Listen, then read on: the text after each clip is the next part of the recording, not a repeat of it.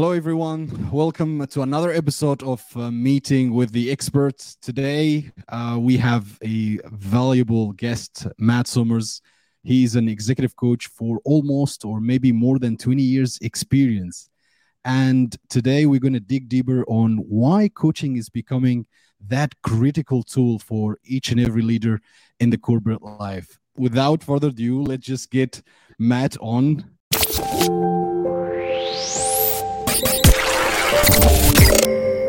Hello, Matt.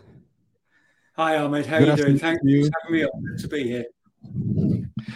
It's my pleasure. It's my pleasure. Matt, what about just um, giving a bit of introduction to um, to our audience here? Sure. Yeah. So, so I, am Matt. Um, as you described, Ahmed, I guess I'm an executive coach, consultant. Um, I've been doing that, yeah, for, for 20 years or so prior to setting up my own practice, um, my corporate life was in high street banking uh, here in the UK, which was very instructive in understanding um, approaches to management. We'll probably speak about that, I'm sure, uh, as we go into the conversation. And um, these days, uh, I'm tending to work a lot as well on the idea of coaching cultures, you know, where, where coaching isn't okay. just something that we hire in from the outside as a one-off, but how can we take those same principles but actually make them uh, an integral part of, of working day by day? Amazing, amazing, Matt. I'm just was was was looking through um, um, the previous um, um, uh, broadcast that you have been in, and I was listening carefully to all the ideas that you have, as well as I told you that I've been following you on LinkedIn and your great work there. I'm really interested to know what is your story? What has got you into coaching? Okay, so let me go back to to the previous answer where I mentioned that I uh, I, I, worked in in high street banking, and I was um, you know I, I, got into that um, straight after school. This was common in the UK in the 80s. You could you could get a job in the banking industry fairly straightforward, and then begin to to work your way through in a in a structured way. It's very good, very good kind of career path, which I uh, benefited from. But anyway, you know, uh-huh. um, some years in, I found myself attending a, a coaching skills for uh, managers program uh, run by our, our, good friends, performance consultants. In fact, the, the late Sir John Whitmore. Um, I'm happy yeah. to report my trainer on that program. What a what a privilege that was. You know, although I perhaps didn't understand at the time quite what a privilege that was, yeah. but you know, attending that program, I suppose Ahmed was the first time for me that I really thought about the, the nature of management and the, the different ways one could go about trying to get results from a team. And this was hugely, hugely influential on me. It began to, I think, help me understand why it was that, that certain managers I'd worked for in my career at that point had been really able to get good results from me and, and keep me really focused and engaged. And, and other managers, if I'm honest, less so, you know. So coaching gave me uh, a way of interpreting those experiences. And it, and it would be too simplistic to say great managers are coaching managers and, and hopeless managers are not. It's clearly more subtle than that. But I think that we have probably always found that effective managers are, are natural coaches or or instinctively lean into coaching type uh, approaches to getting results uh, from their team. So for me, it was it was probably that course. You know, it was a, a real turning point uh, in my career at that stage, and and started what became then a lifelong interest, like you, you know, in in coaching and in, in all of its applications. It's great. I start re- I start uh, relating immediately once you started. I also started my coaching life with performance consultant as well. So shout out to to this great people. Um, long journey 20 years. What has changed in you as a person having all of these experience as executive coach? Yeah i mean what what hasn't changed? Um you know what, what remains the same uh, either way yeah yeah. I mean I, I, yeah of course you know you you go through life and and you change. And and actually reflecting on that i suppose one of the one of the big things that happened for me in, in my life that affected my professional life was becoming a parent uh, so, so I oh, have a, a grown-up daughter right now. But when when she was growing up, this again mm. was hugely influential for me. I, I maybe had this naive idea that, that as her father, what I was supposed to do was be the provider of the wisdom. Okay, you know that I had all mm-hmm. this life experience, and it was my job to get that out of my head and, and into hers. But to, to, to, my surprise, what I found is I probably learned a lot more from her when she was a, a small child than I was able to mm-hmm. teach her. And it would be things like, you know, and the connection to to the coaching world is things like how it is that children are free from self doubt uh, mm-hmm. until we teach them, by the way, you know, but but when they're small, they just try stuff, you know, and they see something on TV that they want to emulate. So they go ahead and emulate it. And if they lack the, the tools or resources they need, well, then they'll make them out of a cardboard box or or something, you know. Yeah. So that that creativity, that beautifully pure uh, ability to learn um, from experience and, and, not to question things all the time and mm-hmm. to not let their mindset be affected by external things the weather. I mean she didn't care if it was raining or not you know she wanted to to go out to play that day that that's what she did. So I, I think um, we can learn an awful lot from children. And i suppose it was my experience therefore as a parent in my life and in many ways gave me um, a, a, developmental side to my approach to coaching as well.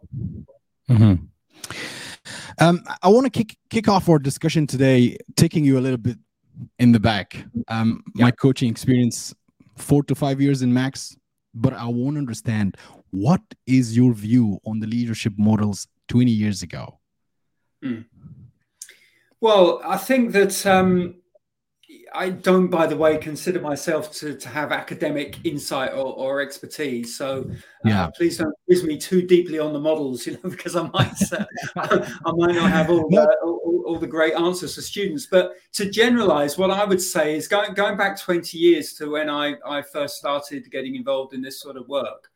I think that a lot of the models then were what I think we might term autocratic. You know, so in many ways the the context was the the leader at the top of the hierarchy, uh, yeah. and, and, these models were about the the distillation then of their leadership influence. You know, across a traditional sort of hierarchy pyramid type shape. So what what was very popular at the time I started out was things like management by objectives. You know, getting extrinsic rewards and um, compensation right? But it was all really from that that top down uh, paradigm. And, and, i think that's something that's really shifted uh, in the time that i've been involved in, in, the industry. You know it's, it's less like that now. It's more democratic and less hierarchical. And, and that i would argue is a is a is a necessary thing and i would argue it's a good thing. Great. So we're trying to what we're trying to say is the the style was more to leading by authority not by influence and sure yeah. it makes me think now with with the maybe you spotted one big difference is that at that time people was leading by authority. What is the difference today? Well i think the difference today is that if you try to lead only with authority if your mm-hmm. approach leadership is it says the word leader on my business card or you know job job title whatever and and and, and that's all that you rely on, then I think you're in trouble. Um, mm-hmm. because I think in the modern world of work, people are less deferential. Um, they are much more prepared to speak truth to power. Some of this, I think, is to do with multi generational uh, working. You know, I mean, it's at the risk of falling into stereotypes. I think that a lot of this, um, these old hierarchical ways are being challenged by millennials and Generation Z and so on. And again, I think you know, whether we argue that, that that's a good thing or a bad thing or should or shouldn't be the case is irrelevant in some ways. It, it's happening, and and as leaders, yep. we need to respond to that. So I think there's a, a lot of a lot of challenges to those old kind of norms uh, coming up now. And as those things are are sort of challenged and dismantled, Mm-hmm. And I think what happens in its place is that leaders need to become more uh, able to access their sort of personal influence and achieve yeah. results through their ability to engage with people rather than lean into some kind of authority that's given to them by dint of their job title or, or their place in the hierarchy because um, that just doesn't work anymore. Uh, and, and I think, again, to return to your earlier point, that's probably something that I've seen happen uh, mm-hmm. quite markedly over the course of the last 20 years or so. Great. So leaders need to move from authority to influence. They would need to get more engaged. And where coaching fits in this? Yeah, I mean, let me just re- revisit that previous answer because I, I, I, agree with that statement for, for most of the time, you know, but I guess yeah. there will always still be those occasions or those situations. And I'm thinking of the armed forces, perhaps, or, or, or the emergency services, something like that, where clearly, you know, it, it will be chaos without that sort of firm, traditional top down leadership. I think that's contextual, yep. and there would still be a place for that. But that's not going to work if you're running a commercial organization, you know, trying to make profit and uh, hit, hit, your numbers and things. So with, mm-hmm. with, that slight qualification, I, I agree with you. Coaching, I think, then becomes the means by which leaders can make that transition. So I, I, guess again, when I uh, think back to some of the early conversations around this, we were saying to leaders, well, look, you know, this um, command and control approach uh, is crumbling a little bit. It's not working for you, so you want you want to stop doing that. But that's not enough. We we have to provide an alternative.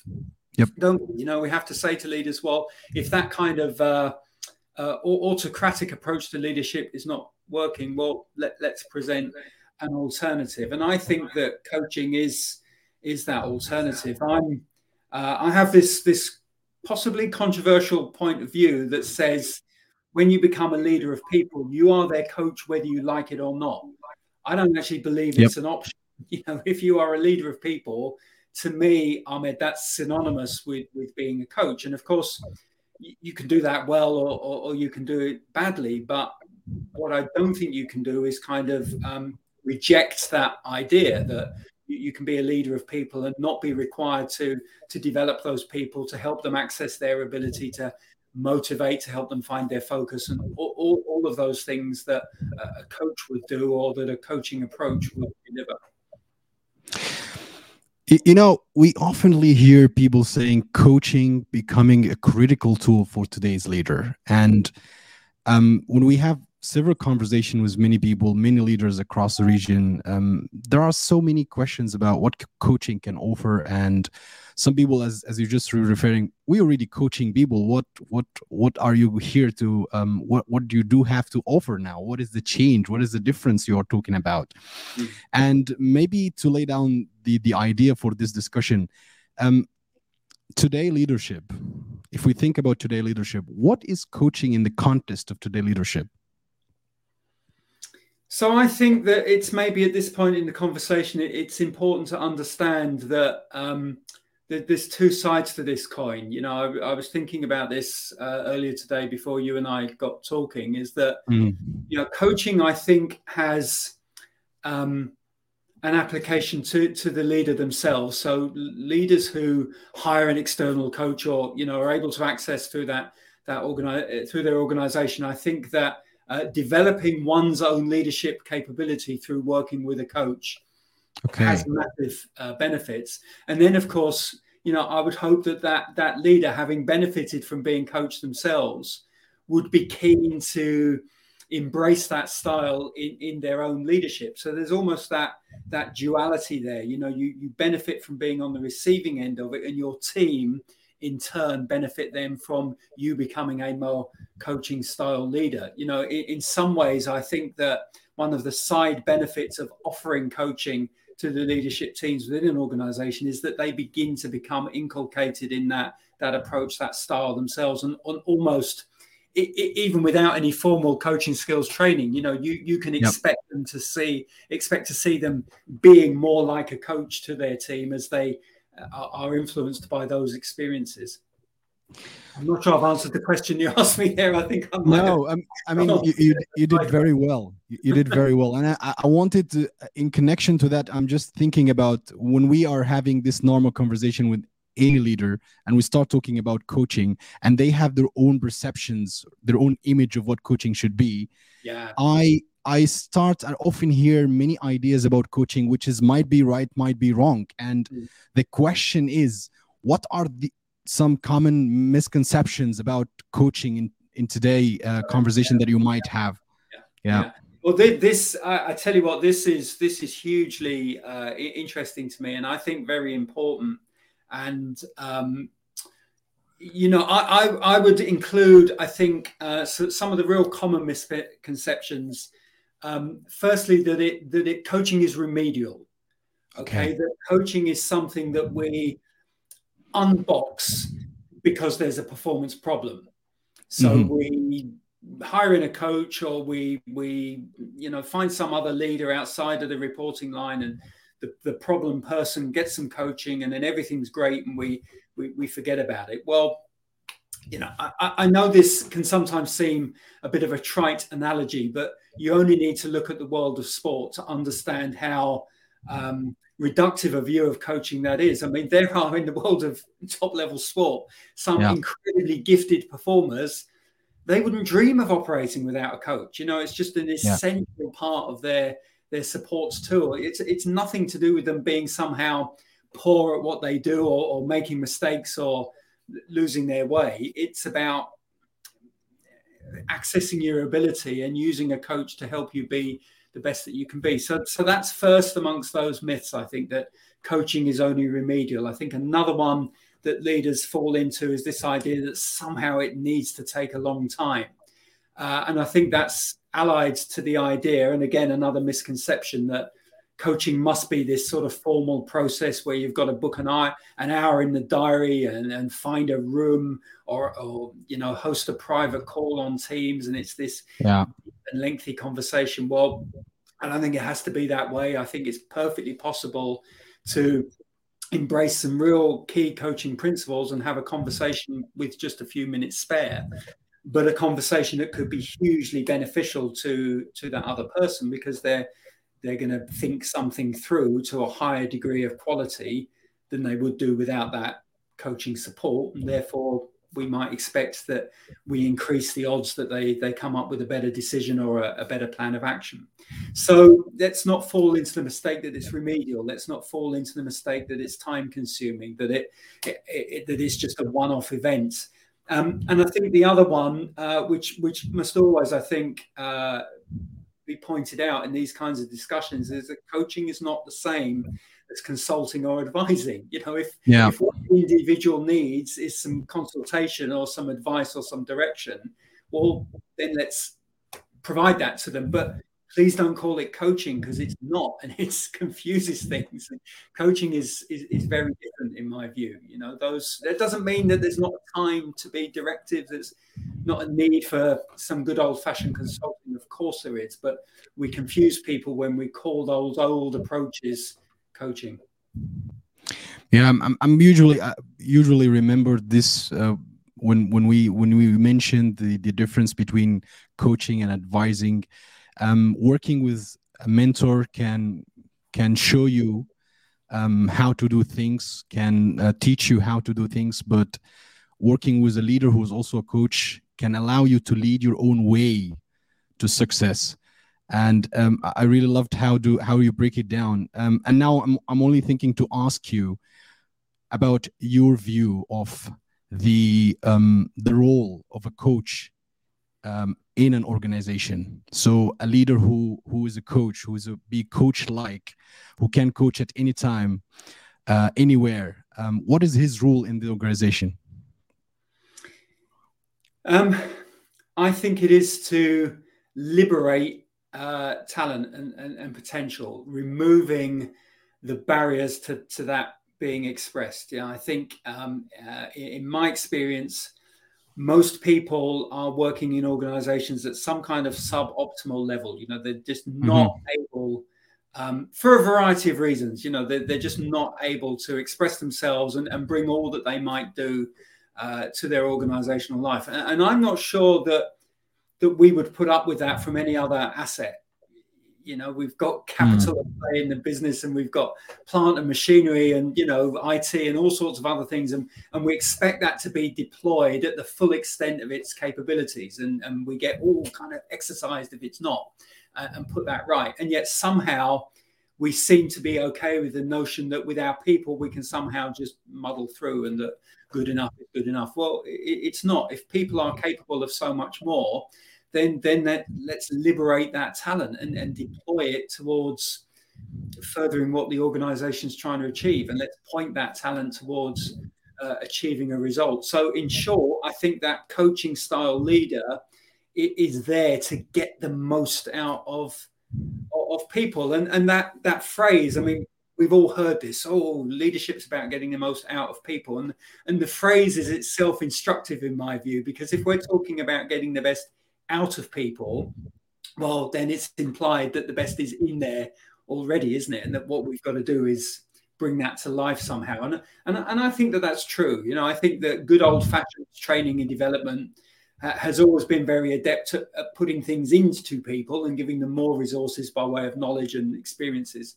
But mm-hmm. coaching, I think, is about bringing that to life, giving giving expression to that. In some ways, if you like, the, the marrying of the two things is enabling people to put their training and their development and their experiences to much better use by, you know, coaching them on how they might apply what they've learned in training, how to apply what they might have learned uh, through their various work experiences.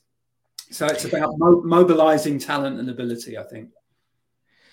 It's just lovely hearing you saying, and I, I guess you, you, used it twice. Um, liberating the talents and I, am I'm I'm not sure if you allow me to share my uh, my experience for a few minutes oh. about that in particular i mean myself i'm, I'm a leader on on my role um, and i remember very well um, working with some people who, when we sat in a meeting room talking about a task or reviewing a project, um, I kind of feel like people are sitting there and expecting me to draw somehow the way to the task's accomplishment. So, kind of expecting me to tell them or to to instruct them with exactly the steps that they need to follow to do.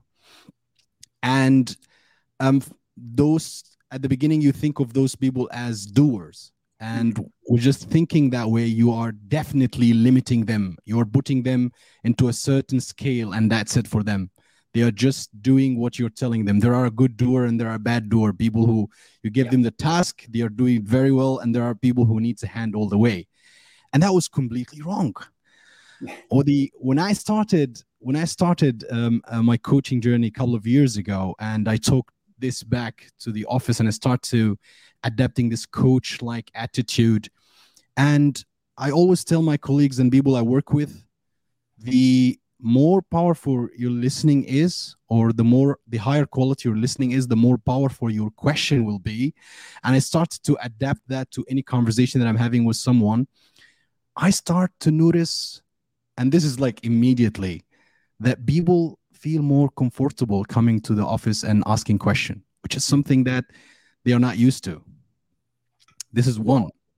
Yeah. At the beginning it might it might look a little bit awkward because the set um, they have a mindset where they need they have like certain expectation. they think that i do have an expectation as a leader out of them. So they are very much hesitant raising a question right? But when you starting raising questions and allowing them to come up with the answer this is just where you where you make them somehow start to dig deeper innerly and come up with an answers. Yes. At the beginning as i said it's awkward but then as we go i start to notice the second thing. First they feel comfortable? Second there was much more of a trust. So when they come they don't have that fear of feeling judged you know? Yeah. so they are more open. And most importantly the third thing that i notice about them change the change that i notice about them is i start to see them leading the way so i start seeing them raising emails in their own without coming and asking what we should be doing in this taking the lead uh, taking the lead in certain tasks and taking actions in their own and eventually coming and sit with me and discuss it and we go through it and we just okay we acknowledge the great work that they have done this has entirely change or magically change the way I work with people from just them sitting there waiting for me to tell them mm-hmm. what they should be doing to they are just coming to have a certain review of a task which is definitely have reduced my workload as a leader. That's one. Secondly i felt like we as a team are working more efficiently. There are more than a hand on each task. It getting faster higher quality and on time. So um, totally, totally agree with what you said. And just uh, as as we speaking about the role of a coach in an in an organization, I wanted to also to raise the following question: What are the benefits of coaching for leaders? Well, I think you know in, in, the in the story that you've told there, Ahmed, you've probably hit on uh, the two main ones, which is an increased capacity to hit a result, because mm. people are going to be, for two reasons. I think the team is going to be more focused yep. through uh, working with a leader that enables them to by working with a leader who can help them filter through the white noise. You know, there's so much going on in organizational life at the moment, isn't it? That yep. if you're a leader who can enable people to tune out what's irrelevant and, and be left instead with important things to focus on, well, that's really going to mobilize people towards a result. So, so that's one thing. And I think the other aspect, uh, or, or, the most obvious one, um, in terms of benefits, is a saving of time. Because if you're going to be leading a team and and and you're the guy with all the answers you're you're the lady who people go to every time there's a question you're going to be exhausted you know you're going to have no time to do definitely else but just constantly bat away this this tsunami of questions if you yep. if you start developing people's capacity to think for themselves then what happens over time and i've, I've observed this countless times you know so th- this comes from my own experience is that you you start finding people they'll still still come you know there's still a, a sort of a, a boss team member relationship but they tend to mm. come in they're just looking for sign off for some permission. Hey boss here's the situation. I've thought it through i've analyzed what's going on. These are the options. I think that option a is better than b and c so can i have your agreement to go ahead and do that? That that yeah. takes minutes where if you had to direct all of that, you know, you're, you're, talking hours or days. So, you know, it's a, it's a kind of quick off the top of my head example, but hopefully people tuning in will get the sense there. It's let's draw an analogy again. If I go back to the idea of of raising children, which is in my head now, yeah. I can't take it, but it's it's like tying their shoelaces for them, you know. So mm-hmm. when, when, our kids are small and they come to us because their shoelaces come undone, and for the most part we bend down and tied up for them again. You know, well, you don't want to be doing that for the rest of their life. You'll be a, a, a, very busy shoe tie. So at some point, we instinctively recognize, okay, my child now is old enough. I, I, I, can show them the, the sort of you know the methodology, but then let's have them do that for themselves going forward. So same same sort of idea. You know, it's about it's about creating independence. I think that the the most effective leaders are secure in the idea that their people can function without them. Yep. They are there to to sort of turn the machine on and let it do its thing, but secure leaders don't feel this needs to be the ones in control all of the time. Let the okay. team get out of their way, you know, and and solve problems and get them resources, but let let the team do its thing. Liberate their talents and with that you're going to save a lot of time and having more efficiency yeah you're going to liberate your own leadership talent at, at, at, the same time aren't you you know because you're going to be able to Definitely. be far more focused on on the things that you're there to do as a leader because as a leader the, the title suggests that you are, are there to get results from the team you know it's uh, mm-hmm. it's it's tempting i know when perhaps things aren't going so well in the team to get we, we say in England, you know, get back on the tools, so to speak, to get in that team again. And you'll see this typically in, say, a sales environment where the, the sales leader, uh, maybe they haven't had a great set of numbers on a particular quarter. So he or she decides, right, well, I need to get on the phone and, and start selling again. You know, that I think is often a, a mistake because that's not what you're there to do anymore. Your job is to find out a way to get the team selling uh, to follow that analogy you know. So leadership is definitely about that that that focusing of your your talent in your team towards achieving a result. You know uh, i'm hearing you saying that i'm and what crossed my mind is is a conversation that i had recently with someone. We were speaking about would you as a leader prefer to be a task centered mm. person or a leader or human centered would you think about um, getting your job done on time by any way, or, or getting the job done on time, plus you have improved someone next to that who for the next job he can lead that without you and with that you will be more efficient. So and and and then the discussion kind of extended to um, the challenges that today's leader are facing and maybe the question is like you yourself are executive coach who work with um, leaders across the globe. And the question is maybe in your experience you can share a little bit with us what are some common challenges that today's leader are facing? And how can coaching help them overcome these kind of challenges? Yeah, yeah. i mean it's, it's such a it's, it's it's it's such a great question. And i think a lot of that probably um, you know speaks to the experience we're all having now of living in the post-pandemic world i think that's crystallized hmm. some of the things that were happening anyway or certainly accelerated that so yeah, all, all of that post-pandemic stuff, I think, is creating real, genuine leadership challenges around managing the debate around working from home. Mm-hmm. Um, I, I, don't know what it's like uh, where, where you are, um, but here in the UK, there's a real uh, tension at the moment. Um, people became uh, very used to the idea of uh, working from home. They're reluctant yep. to give that up, many people.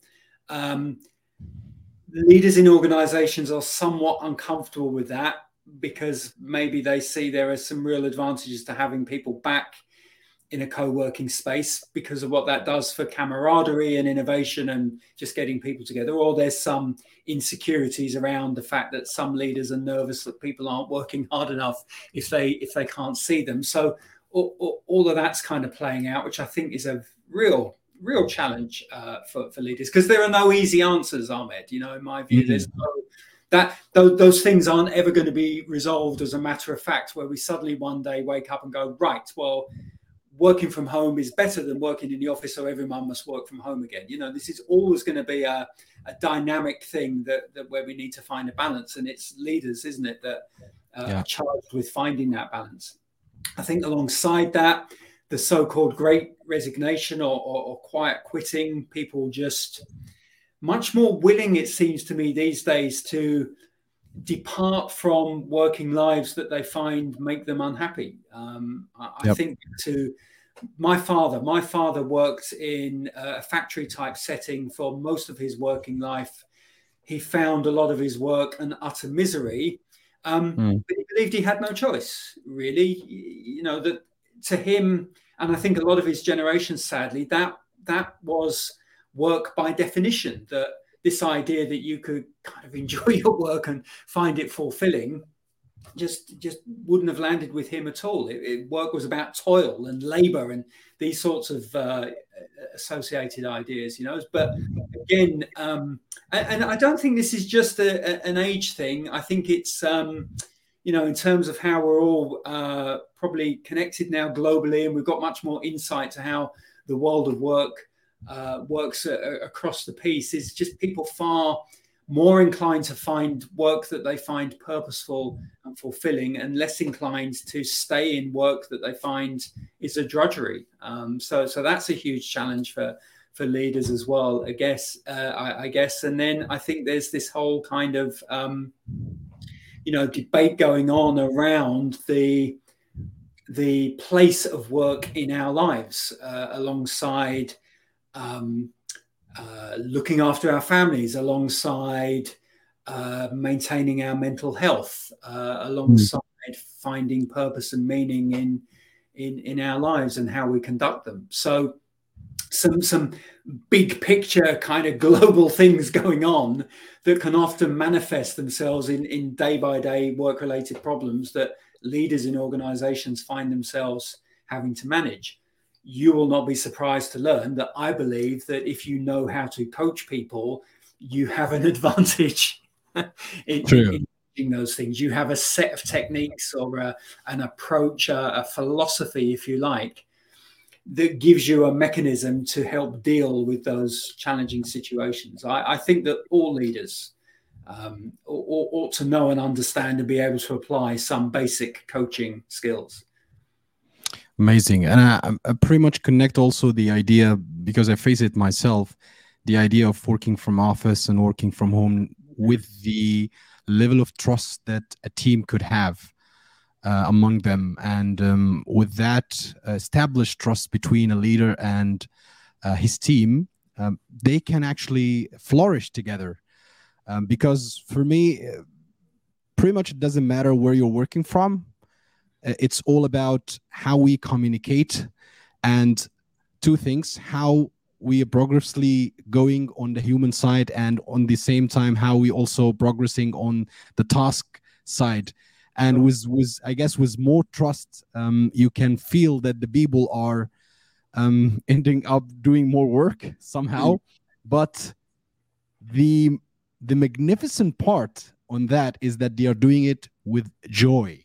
Mm right? They are happy to do that because they choose to do it in their own way, and they're delivering much more, uh, um, much more work with higher quality indeed. Um, challenges that uh, leaders uh, might face. We speak about how a leader um, with coaching mindset could help uh, enhance the team performance, liberate their talents, save more time, bring efficiency to the team. Mm and now i'm thinking about okay we have an organization in front of you and today we're asking you how could we integrate coaching into our organization? How could that uh, uh, be possible? And what may be the the basic tips that you as executive coach will be given to an organization to start integrating coaching in their organization or leadership um, uh, style?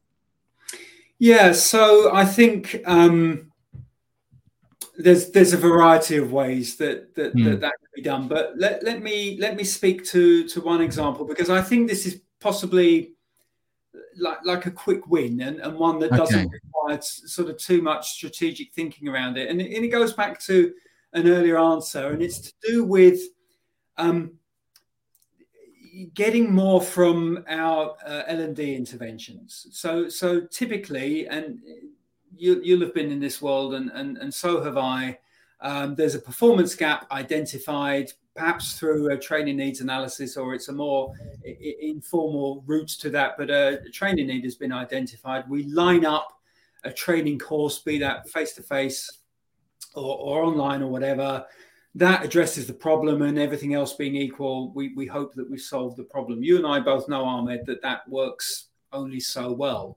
Now, mm. let's take same situation and pepper that with with some coaching, right? So yeah. the individual uh, in in uh, in the context of a coaching conversation is able to share with their leader with their leader that you know they find a particular aspect uh, of, of, their work difficult. Let's then have leader and team member in, in a coaching conversation explore what opportunities there are out there in the environment and in the marketplace to address that. So maybe they go about finding some um, uh, a training course jointly, or they decide that the training course might not be the best route to address that need, but perhaps a secondment elsewhere could do it, or might we be able to find a mentor uh, elsewhere in the organization? Let's mm-hmm. then deploy that training intervention the mentoring, the secondment, the training event, whatever it might be. And then let's have a coaching conversation after that. So imagine the person coming back, the participant coming back from the training event and saying to their, their manager or their boss or their leader, here's how the course went. Um, these are the three main things that I got from that, and here's how I'm planning to apply them to my work in the next two or three weeks going forward. But, boss, here's two or three things that really didn't work for me uh, on that training event, and I think that I've still got uh, an issue with going forward. So, could we have a fresh conversation now about what I might do next, etc., etc. You know, all of a sudden, the uh, advantage or benefit that the organization gets from its expenditure on that training intervention is, mm-hmm. is multiplied exponentially, I think, simply because we've had a coaching style conversation to get that uh, participant ready to learn from experience, to, to be focused for it, to, to know what they're looking for, and to begin to think in advance about the difference that that might make their job going forward and we've had a coaching conversation afterwards. So we're really, if you like, extracting all of the juice from that, you know, increasing the benefit of that learning intervention by really thinking much more carefully about how we do the implementation and embedding piece. And we're mm-hmm. using mechanism of a coaching conversation to do that. So there's, you know, off the top of my head and in a in a fairly simple way, I think one application of coaching in an organizational uh, setting that really could make a difference, dramatically increase the ROI uh, from from spend on training, for example. With okay, so I'm hearing you saying that with the all the available current tools that uh, uh, organization might have, adding coaching to that might enrich the experience and add more efficient to it, and maybe guarantee sustainability in the long term, right? For sure, yeah, and that's a, that's the, the, example I drew was a, at a fairly sort of tactical or, or operational level, if you like. Um, but I'm thinking as well uh, at something at, at, the other end. So if we take uh, a C-suite leader who is is thinking big picture, is is strategizing, is thinking about responding to you know huge turbulence in, in the global economy and so on. Um, mm-hmm. Well placing that person and their thinking in the environment of working with a coach is again almost bound to increase the quality uh, of that end result because yep. The, the thinking that I do in the presence of a coach will be better than I'm able to generate for myself. There was um, a very interesting book uh, written some years ago. I'll, I'll, have to forward on the details after this, and maybe you can put yep. it in, in sure. the note. But from memory, it was called "Where Were All the Coaches When the Banks Went Down," and it was written just after the the financial crisis here in the UK. You know, and it was talking about well, if some of these uh, people who did the craziest of things in the financial sector, um, you know, 2008, 2009, when we had the, the, the global crisis Mm-hmm. If some of those people had been able to express what they were thinking of doing to a high quality coach, well, they probably wouldn't have gone on and, and, and, and done it, you know. So it's this at the higher levels, I think it's also the the sounding board um, uh, attribute that a good coach will uh, provide. It's the um, the ability of a coach to say, well, what if and what about, and have you considered, and and let's intellectually think about this strategic move that you want to make and project that into the future and think about well what might go well what might go badly? Do you need a contingency plan? You know are there mm-hmm. things in the environment that could that could change that? So the expansive thinking that a leader can do um, in the presence of a coach hugely beneficial because I know it's a bit of a cliche, but leadership can be a, a lonely place and it can be difficult yep. for leaders inside of the organization to admit to not having all the answers sometimes. I mean, in a lot of cultures, it's still quite difficult, isn't it, for leaders to have that level of humility because we still expect them to be equipped with all the answers and things. So maybe it's by working with a coach who sits outside of the, the organization reporting line, gives them that objectivity uh, to, to enable them to think things through. Um, one level of detail uh, down, uh, if you like.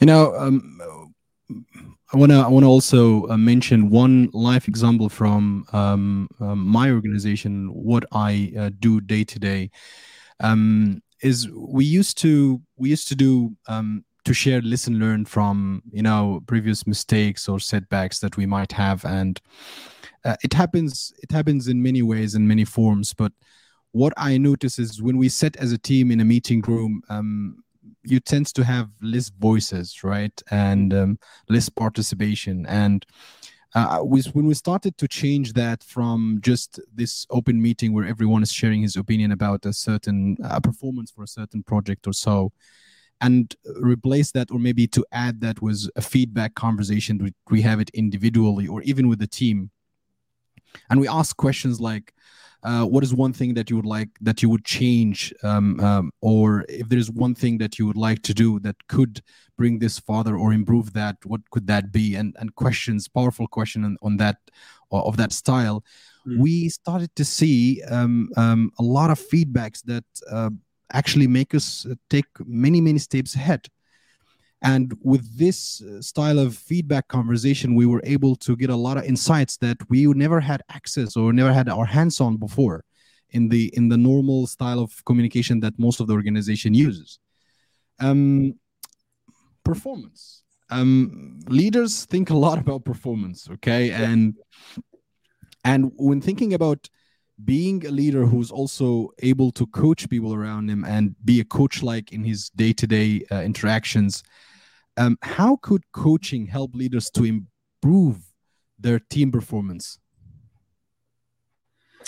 Yeah so again I, I, guess the, the first thing that comes into my mind is is that old cliche of working on the team rather than working in the team yeah. i think i come back to the you know the analogy I, I, I used earlier on of how tempting it is.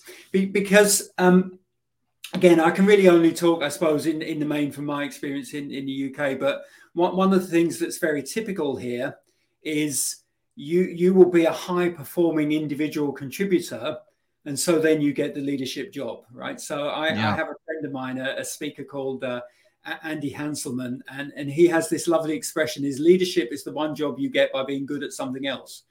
Right? You know, so uh, it, it's so typical, isn't it? You have expertise and ability in the technical side of a role, yeah, and you get the, the job of being uh, the team manager, only to find that the skill set is totally different. Um, that the attributes required to get results from a team of people are, are sometimes diametrically opposed to get, getting results for yourself. And and a lot of people find that that hard to give up. So i think one of the things that coaching uh, offers to a leader of a team particularly a newly appointed one is again a methodology if you like for making that transition you know where it's not about getting you results for yourself. Uh, it's not about being directive. It's not about control. It's not about micromanagement because that's all dragging people with you. It, it, it's in some ways, you know, coaching is much more.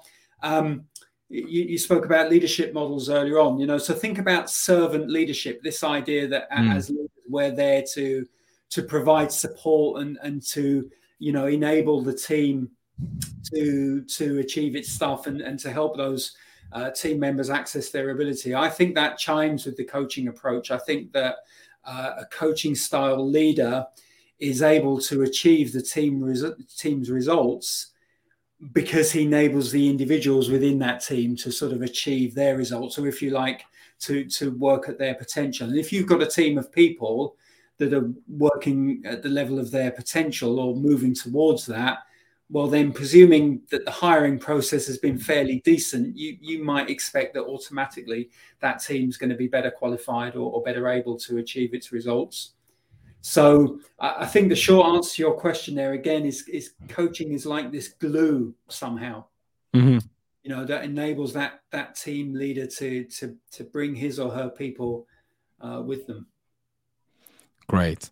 Um, when you were just talking, uh, I, I, I remembered um, that uh, famous said I keep hearing it over and over that you do not need to have any kind of experience in any uh, area of expertise to coach. Um, you just need to know how to coach. You need to be a coach like uh, in order to coach people. And to that particular said um, i i want to tell you that how coaching have improved my level of confidence.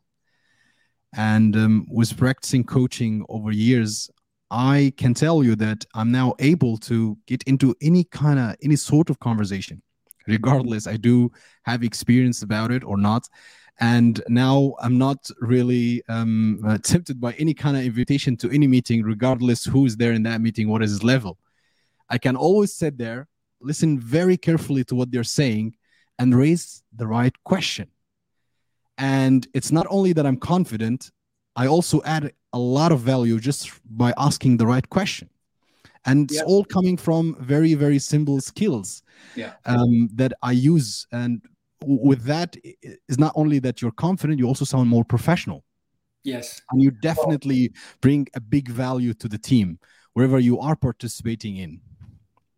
I, I, I agree completely. I, I had a conversation uh, a couple of weeks ago. I was lucky enough to bump into uh, a training participant of mine. We'd worked together some some years ago, uh, and, and, this person was reflecting on that experience, and they said that the the one thing, Matt, that understanding coaching really gave me is the idea that I could always help and I could always be useful to my team. They might yeah. come to me with a problem and I might lack the expertise to be able to solve that problem for them and say, go ahead now and do this, that, and the other. But I can listen and I can ask, as you call them, powerful or, or provocative questions. I can yeah. aid their thinking. I can help them um, with their confidence. I can help them with their self doubt. I can always, it doesn't matter what the conversation is, if you know how to coach, you are always able to help people uh, at least to, to some degree. You know, so what a what a thing that is to to to be able to have as a leader. No wonder you feel more confident with those skills yourselves, and it, it's a shame that we don't have more leaders feeling that way because the leader as expert model is is becoming redundant, isn't it? With with a yep. small part. True. Uh, with each passing day. And Chat GPT is another AI models are going to take care of all the all the technical stuff, you know, and they can be updated within nanoseconds. It takes years to update a human being, you know. But what we can always help our people do is deploy and apply their technical expertise um, m- more carefully and, and to greater effect. That's coaching. So um, I, I, think again, you know, the people listening to this, if if they're a leader and they're they're they're worried about their future, well, I would say, look, if you know how to coach and you can get results through people, your your future is secured. There, I think will always be be a need for that. I, I, I reckon that the robots are a long way away from taking over that that side of work. Um, clever though they are, you know in con- in connection to that, uh, you know, I, I, get involved quite often in in in, in interviews, right? And uh, I'm not claiming that I have my own style, but I do have my own perceptions about selecting people that um, uh, we are working with, and um, as we need a, a, certain level of expertise and technical experience for a role, um, this always comes for me as the second priority. Mm. I never I never prioritize experience or um, um, or technical experience over character. The way the person talks and listen is really important to me, as I believe that anything anything can be taught. Mm-hmm. You can literally learn anything you want if you do have the right mindset for that. And because of this belief, I always go to interviews and just think about the human, not about his uh, certificates or his qualification.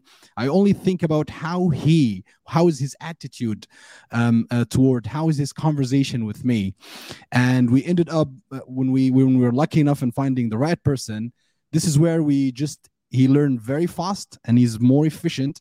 And the most important thing when we are having a conversation, I love to ask that question. Yeah. When it comes to, for example, decision making, uh, just okay let's say if you are in my position, you are the leader of this department, and you have to take that decision. What would be your decision? Yeah. You know, you know that moments of silence after that. yeah. And you hear beautiful answers. Yeah. What is important to me more than the answers is that somehow you unlocked an area within that person that it was not touched before. Yeah. And from now on, you can see him speaking up in the meetings without you asking him. He wanted to bring his opinion because he already felt trusted. Yeah. That self doubt that he had, be, know, thinking about, you know, being judged or he might be, you know, you might be wrong. You're going to embarrass yourself. Stuff like that is just neglected because you yeah. give him an access to an area that he never uh, worked with before. Well, there's, there's there's two things in that that I I, I really want to endorse because I I think they're important. And the first is that you know re- recruiting for character, as you called it, or, or mindset, you know, or, or sort of attitude. Um, versus recruiting for skills and expertise, I think is so vital now because how, how many people are, are going to be doing a job in December 2023 that resembles the job in January? 2023. Yeah. You know, you, you can just imagine there'll be two or three technical changes, technological use of IT, whatever. uh, chat GPT integration, whatever it might be. Yeah. That means over the course of that 12 months, this expert that you found in January might be very much non expert by December, you know. Whereas if you've recruited for the right kind of mindset, if you've got, if you've recruited an individual who's very learning oriented, well, then they'll adapt, right? You know, and they'll just be flexible and they're going to be just as good at what they do, you know, after 12 months. So I think that's a really important thing to endorse there. And the other thing, Ahmed, within your story, I think is the, that, that I just want to emphasize is the, the importance of asking coaching questions is not about the answer that you get from the individual, but it's about what happens in their head as they try to locate an answer in their own experience. You know, it's that yeah. reviewing their experience, it's it thinking, it's deploying their imagination, it's the it's the process of coming up with the answer that is valuable. It's not necessarily the content of the answer. Now, a neuroscientist might be able to explain to you better than I can why that is, or they might have a you know a, a, graphic that could show you neurons firing or whatever as somebody's trying to trying to answer the question. But i think it's about you know the what what happens in their mind as they try to figure it out. Um, it's it's setting up neural pathways and it's about in terms of their uh, which you know the next time somebody asks them a similar question they're becoming oriented towards uh, coming up with their own answers. And as you've said throughout this whole conversation today what does that do to trust? You know, because if, if you're a team member of mine and instead of giving you a solution, I ask you a question, well, doesn't that suggest that I'm honoring your experience? You know, I'm by by virtue of the way I'm communicating with you, I'm sending all sorts of signals that I value your contribution, I want to hear it, that I think that you're just as well placed as I am uh, to come up with a solution to a problem. You're probably nearer to the customer, which means you you might have insight that I don't have as leader. So it's a it's a massively powerful way of uh, increasing trust, and, and, the trust then. Um, sorry, but I'm on a roll here. You know, the, the trust then becomes a self fulfilling prophecy, doesn't it? Because the more yeah. I have in my leader, the more comfortable I feel giving very detailed answers to the questions. And so we just get richer information uh, being shared between leader and team member, which has to mean we come up with, with better quality answers and solutions. So it's very much a, uh, a concept that reinforces itself coaching. You know, it's, it's benefits in a loop. Um, that's amazing. I think I, do, I, I we can't get enough talking about this topic, but um, as we're moving forward, culture differences, individual capabilities, high performer, low performer, we get this in the team. And um, I was reading recently and also involved in a conversation with someone about meetings.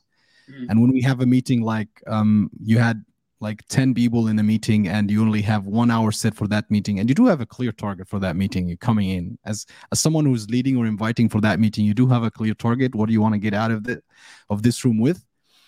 But then um, when you raise questions you might get 2% of the attendees to that meeting responding or you might have two or one or two loud voices in the room or the rest is actually not participating and with cultural differences it might get a little bit even tougher in certain countries. Um, uh, you can you can get people less participating or in other countries you might find people more actively participating. With that how can we use coaching to address individual capabilities? Somehow to not to equalize but to have a fair distance between high performer and low performer in a team and to give both chances to flourish. Also thinking about how coaching could actually address cultural differences in a in our leadership model or style that we're using in an organization. Yeah, so I think let's let's let's lean into um, to find an answer to that question. Let, us lean into um, some some principles that you and I might recognize in individual coaching right? Yeah. Which I'm going to suggest uh, uh, are, are, three in the main. Um, the, the raising of non judgmental awareness so that I get an accurate view of my experience and what's happening. Um, the generating of responsibility. So I see that in the end, it, it's it's down to me. I, I I can take action or I can choose not to take action, and and no matter what the influences are around that, ultimately that's that's my decision, and, and trust. So yeah, awareness, responsibility, trust. ART, the the art of coaching, if you like. You know, now mm. I, I think that those self same principles can be applied to coaching within a team or a group situation, be that in a meeting or, or, or some other get together, you know. So let's firstly, um, in, in that meeting, instead of firing out directions and instructions, let's ask those coaching style exploratory questions around what, what's going on for people. What, what's your experience? What have you, since we last gathered around the table here, um, what have you noticed working well in, in your job and, and, what's working less well? And then, of course, in a meeting situation, you can begin to compare experiences uh, around the group, which then gives a richer version of the picture uh, at the end of that process. Yeah. Meetings around then um, embracing the principle of responsibility. So, who is going to do what by when? Yep. In, in my long experience of having meetings, in, in corporations, that simple phrase, who is going to do what by when, is just absent from, from too many meetings. So great ideas just just wither on the vine, you know, because nobody's accountable for for, for taking them forward. Um, and then let's in those meetings as well embrace um, the coaching principle of trust, which I think, from the point of view of the leader running those meetings, as you suggested, is maybe to do with a little bit around humility and some disclosure. So that if the leader, him or herself, is experiencing some difficulties, they're they're, they're comfortable uh, expressing that. You know, again, mm-hmm. that might require some courage and, and some bravery in very deferential cultures where uh, leaders must be perceived as having all the answers to to have that level of humility to start that that journey amongst the group to to be the first one to make that move requires some courage. But mm. boy, there's there's a prize to be had there because it's going to set the tone for people. Pe- people um, take their lead from the leader. You know, they and, and not much from what they say, but what they perceive them them doing. So if you want a certain quality to be present in the team, then really you need to demonstrate that self. Uh, first as, as the leader, in my view. I think that's very powerful. One, one final point on that, though, I guess, is you know let's let's not fall into the trap of believing that um, some people in a meeting being very quiet and not being very forthcoming is necessarily a problem. That might just be yeah. their thinking style. They might be somewhat more uh, have a preference for introversion. You know, they they might be neurodiverse and they just don't do their best thinking in a in a meeting environment. So again, something that we can use coaching for is to maybe close some of that off outside of the meeting environment with maybe one or two quick individual uh, coaching conversations along the line of hey look you know um, i notice you didn't say as much as some of the others in that meeting that's okay but i want to be sure as the leader that i'm getting a full range of views so tell me is there anything that you would add to the three or four comments that we heard in the meeting. So, so just give people that additional opportunity to maybe contribute. Because often it's those quiet ones, isn't it, that have really got the most valuable things to say. And our setups, sadly, don't always encourage them to say it. Absolutely, uh, this is this is lovely. Awareness, responsibility, and trust. And and and I know uh, you saying that I was thinking about when we are in a in a working environment, it's pretty much important to sit that co-creating agreement, which is a coaching skill, um, and let people know that this is whenever we are getting together, this is a judgmental free um, uh, kind of environment and it's okay to talk or not to talk. And and i totally on your side saying that those who actually the most quiet people in the meeting they usually have the most insightful feedbacks. Yeah. Um, and also when we're thinking about the, the, the part of responsibility i'm thinking of instead of going generic in questions uh, uh, um, to everyone you can have that individual directed questions to someone in particular and ask him which is definitely more efficient um, if you ask him if you would share that meeting, uh, what would you change, or for that particular uh, item, um, what is your experience with? What is what could you what could you add here? If there's one thing that you would change for the whole idea, what could that be? And stuff like that, which is Absolutely. definitely get the people more to the accountable part, yeah. um, and and get definitely a higher commitment. I also. Yeah remember having conversation with with one of my colleagues um, of my personal experience um, trying to there was during the pandemic there was many questions around how could we make meetings more effective? And uh, i love to do that usually um, before i go to the meeting. I know what i what i want out of that meeting. So uh, instead of just you know going the normal way and start with with you know the presentation and start to to lay down the idea. And then we start talking about it and going discussion. And finally at the last 15 minutes of the meeting we are getting to the point.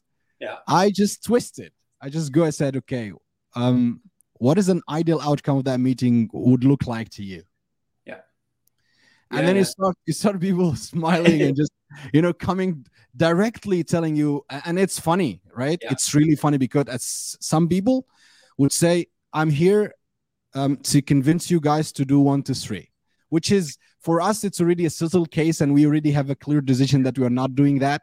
So we can just directly telling him okay that won't work for us but we have an alternative. What about that? So you can imagine how much time we just saved by raising yeah. just one question instead of going through one hour of discussion and in the last five minutes yeah. we're having that tough discussion and we're not ended up so we extend to another meeting no we're just getting the idea in the beginning and then we can have a little bit of discussion and have a clear agreement of what we want both sides in a fair way yeah so so let you've, you've you know lo- loosened a couple of thoughts in my mind listening to that Ahmed. let, let, let me share those thoughts with ah. you that's um uh one tip uh, which I've seen work very powerfully and have used myself, is to to share the chairing, the leading of the meeting.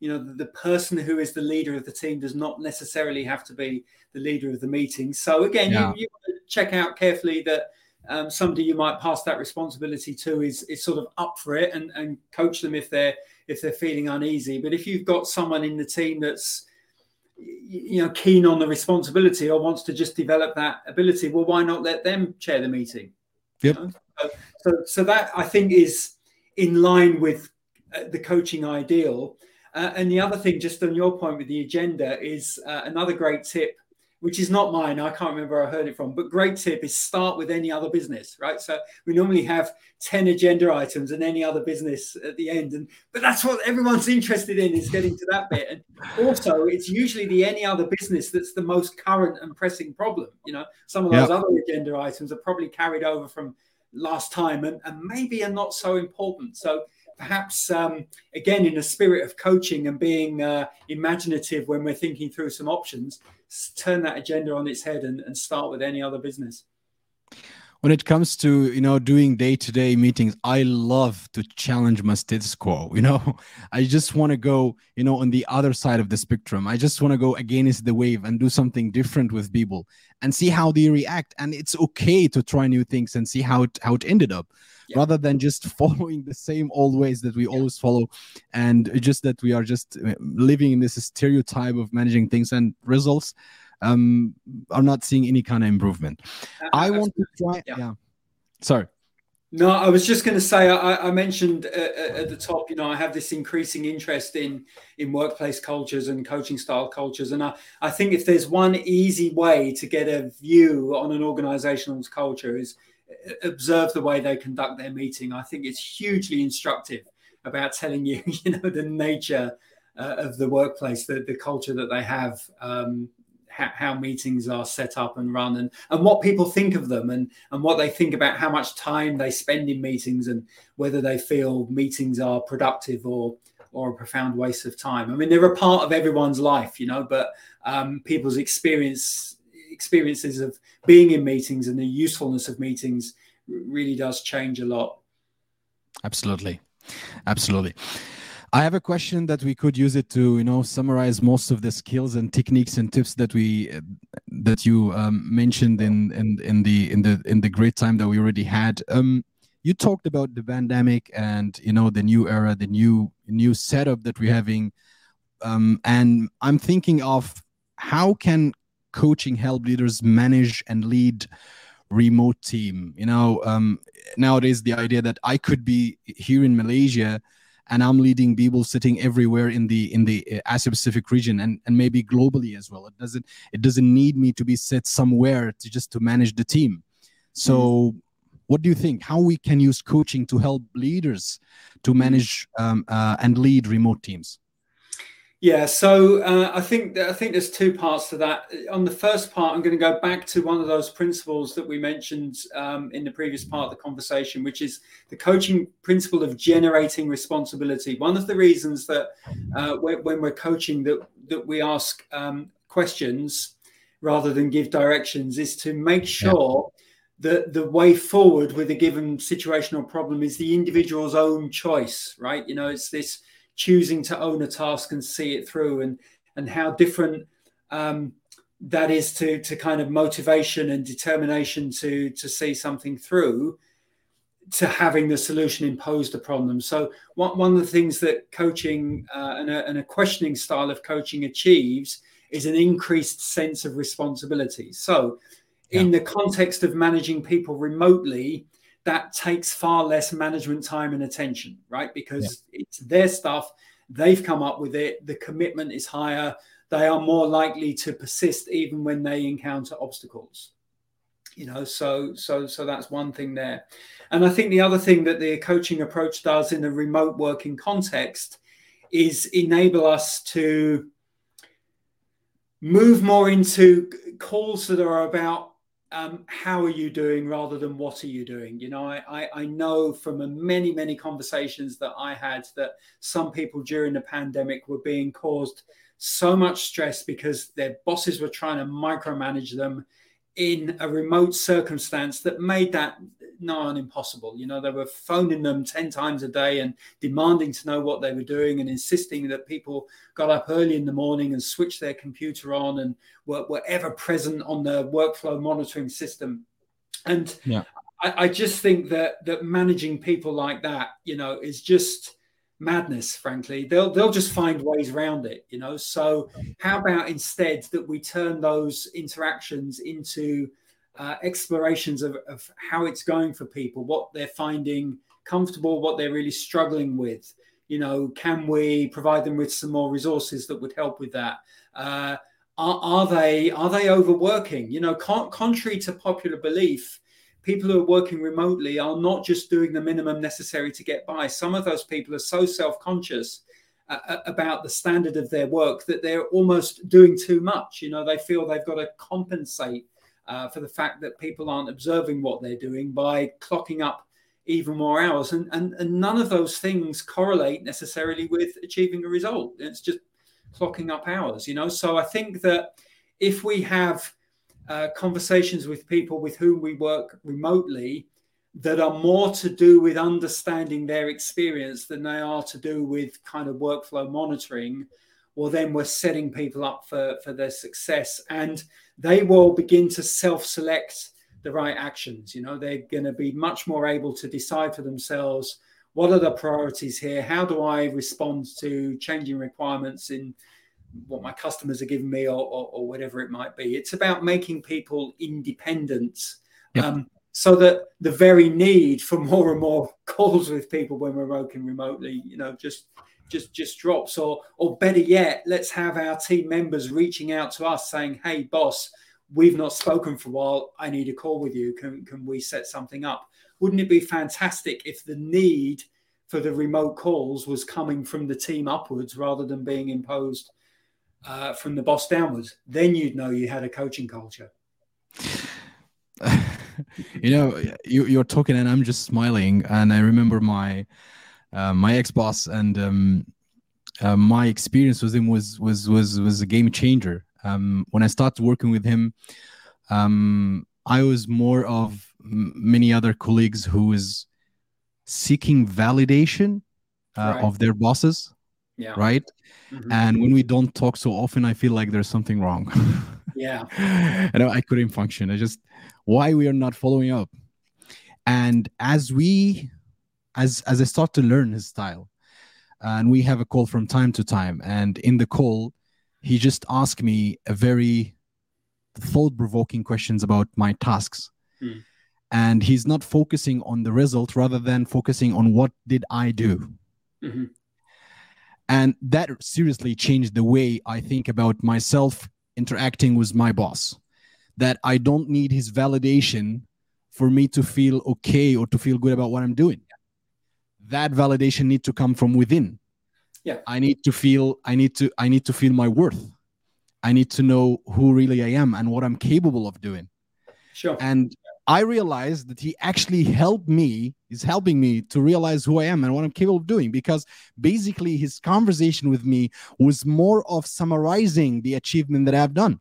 Mm-hmm. And with him acknowledging that, not only acknowledgement, that just celebrating this little achievement with me makes me feel great about myself.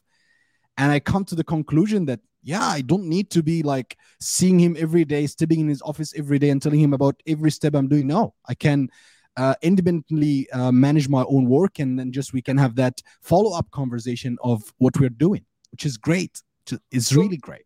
Absolutely. So you know i think again to try and find you know ways of, of capturing the essence of all of this a coach in my view ahmed whether that's an external coach or whether that's a, a leader in an organization uh, adopting that approach a coach enables us to do our very best thinking Yep. You know, isn't that again? I would suggest an incredibly effective thing for a boss to do to enable his or her team to do their very best thinking. That that absolutely has to have uh, a direct correlation with results. How how could it not? You know, if we increase the quality of thinking, we're going to increase the quality of decision made or, or, or action taken. So coaches should enable us to do our very best thinking.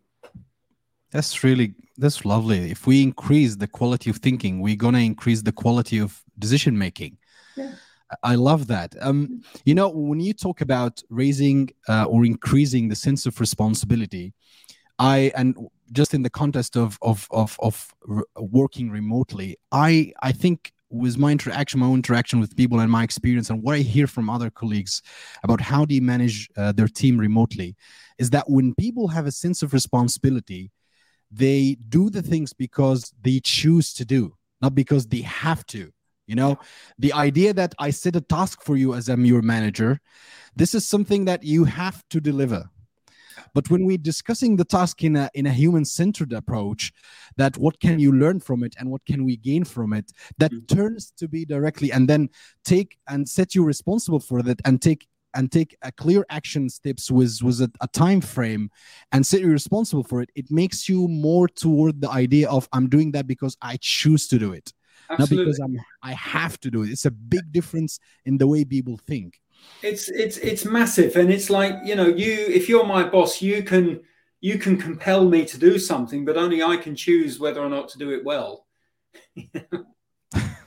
That's Great, responsibility, isn't it? and, and, okay, there, there might be all sorts of consequences to me to be not doing it well, but you that's that's for me to decide. You know whether I want to what what set of consequences do I do I want to have, and and so you know no wonder there's this sort of quiet quitting going on, and this idea of people just doing the minimum necessary to get by because their bosses are not um, providing an environment in which they can do good work that's fulfilling and and purposeful, you know. So they're just going to be like ants in an anthill running around doing stuff, but that that's not the same as achieving uh, an outcome uh, or a result, you know. So again, yeah. coaching is because it's about coaching is about engaging hearts and minds, isn't it? You know, it's about activating people's uh, sense of um, self pride in, in, in their work, and often re-engaging them uh, in, in, their work if they found it to become sort of dull or um, or, or uh, making them miserable. Uh,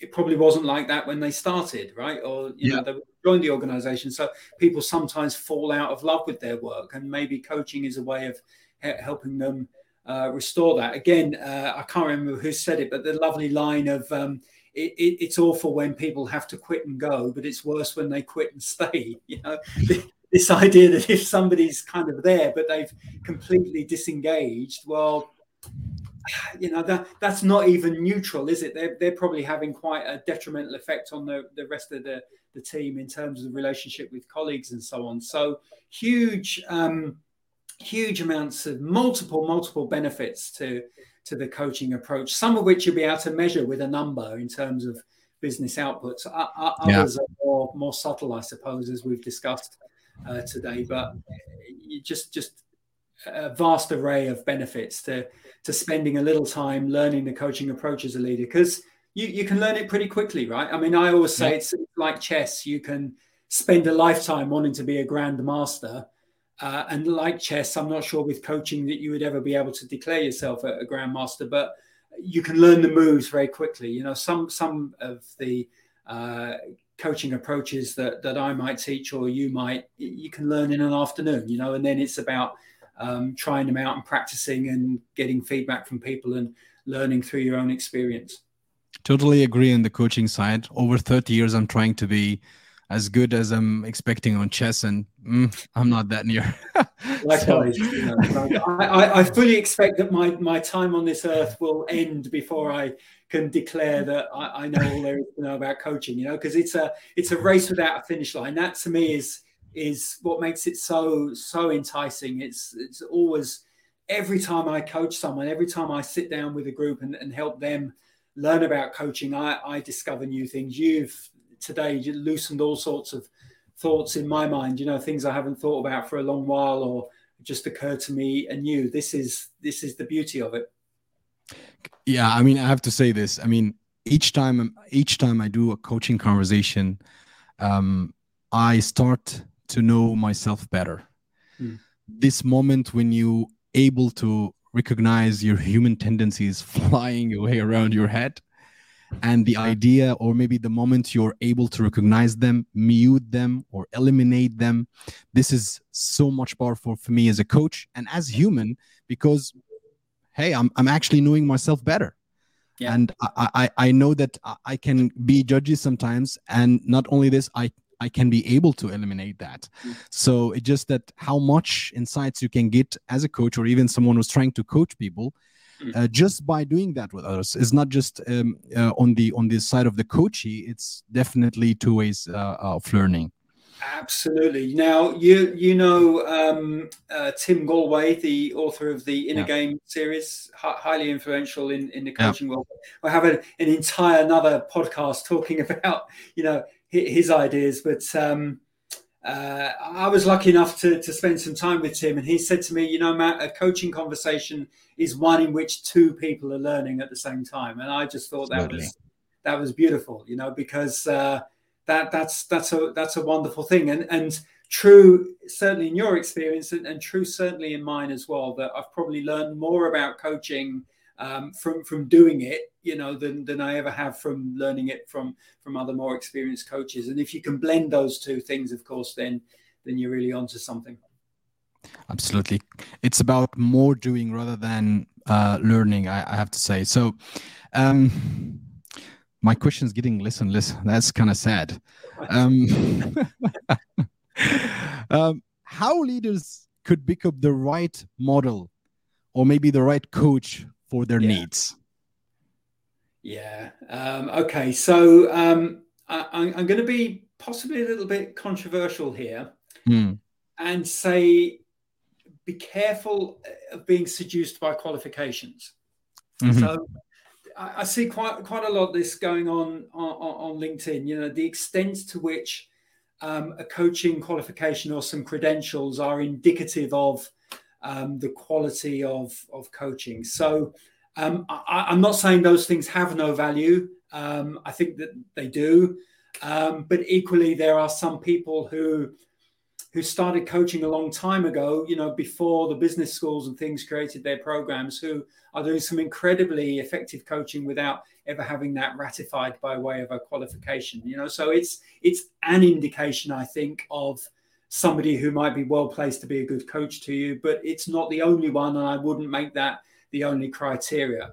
I think there's little substitute for really engaging with that coach uh, pre-sale, for, for want of a better expression, um, asking what their experience has been, um, understanding what uh, their background is, the sort of approaches that they might employ, who have they worked with previously, would they be prepared mm-hmm. to speak to somebody who might be uh, able to give you a, a, testimonial and so on. I would be very, very nervous of any coach that asks you to commit to a contractual relationship without having some kind of exploratory, we call it the chemistry call, you know, um, in, in, advance so that the two of you can establish whether or not you're, you're a correct fit. Because it is art, not science. You're going to have to form a chemistry, and those things aren't guaranteed, you know. And there's been plenty of instances uh, in the time I've operated as a coach where I've had to sort of admit to a potential new client that I, am not sure that I'm the right person for you. I don't have the correct kind of background or experience. Mm-hmm. I'm, I'm, not sure um, we're, we're, going to be able to make it work.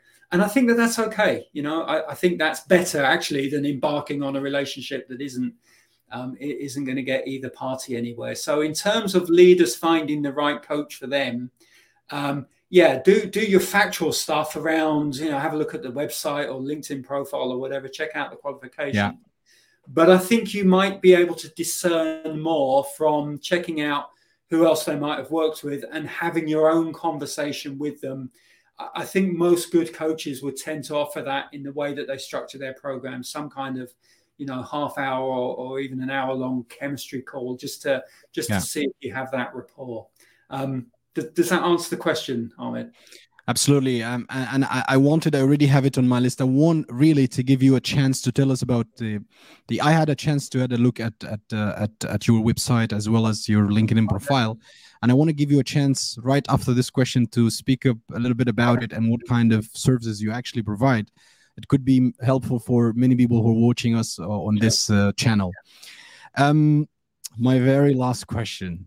Um, how can, no, no, okay, we speaks about uh, how important coaching is. What are the tips and tricks coaching techniques and skills? How can we learn? How can that help leaders um, get their performance better um, enable their teams to you know unlock their potential uh, build a better team have more efficiency save time lead remote teams? Many many ideas we discuss in this um, yeah. amazing session. But now with having all of that as a leader you know becoming a coach now or you're working with an external coach how could you measure the effectiveness of your coaching program?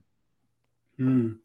Yeah, it's it, it, it, it's a tricky one because there are only a few ways that you can do this in a in a quantitative way. All right, so there mm-hmm. are um, you know there are equations out there, and most of them will be some kind of version of uh, you know can you can you track a business improvement multiply that by the percentage you think of that improvement is due to the coaching took place multiplied by the faith you percentage basis faith you have in the quality of your estimate you know and you and you end up with with a number. So that's there are some rigorous ways that you can do it but i think in the end with something like coaching you are talking about a more qualitative type assessment of an outcome.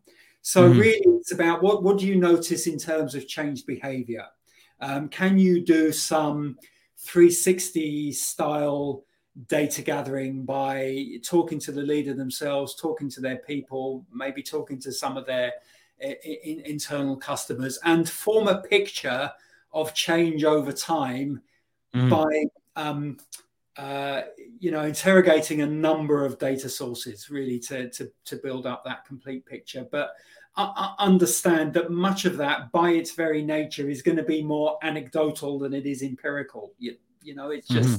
some of these things don't don't kind of work in in numbers, and um, you you could tie yourself in knots trying to come up with something very technical.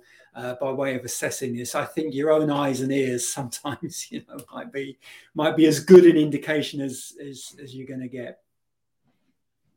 Great. Um, Matt, um, I, I don't have any more question for you, and that kind of make me sad. However, I want to tell you how how much happy I am to have this amazing time with you and the amount of insights I had from this beautiful conversation. I wanna I wanna give you now a chance to speak a little bit about the service that you're actually providing um, um, that might be people listening to this episode interested to reach out to you. Sure. Okay. Well, I've recently just updated uh, some of the the, the wording on my website actually, and it now says uh, get coaching, learn coaching, or build a coaching culture. So I mm-hmm. suppose mm. in, in three simple phrases that that's what I, I do for a living so uh, if, if, somebody's listening to this and um, you know they've got a sense of my approach and they feel they'd like to get some coaching from me uh, that they'd like to have me in to, to help their leaders uh, adopt a coaching approach and teach them those skills, or they're interested in exploring how they might uh, create a coaching culture in their organization, then those are the conversations that, that I love to have, you know, and uh, whether or not those things um, e- ever lead to uh, to kind of a commercial arrangement. Well, let let's see. But I just love having the conversations uh, in the first place, and we'll, we'll, see where we go with them. You know, but it's such a, I think, just such a fascinating topic for me. Um, I, I want to do anything I can to help anybody take coaching forward uh, in their organizational life because it helps, right? You know, and uh, why not? Let, let, us do that. And uh, if I can make uh, some money out of doing that alongside helping people, well, then even better. So, Definitely. anyone listening to this that, that wants to get in touch, um, I've got a website at mattsomers.com or my LinkedIn profile, I, I, guess, is out there.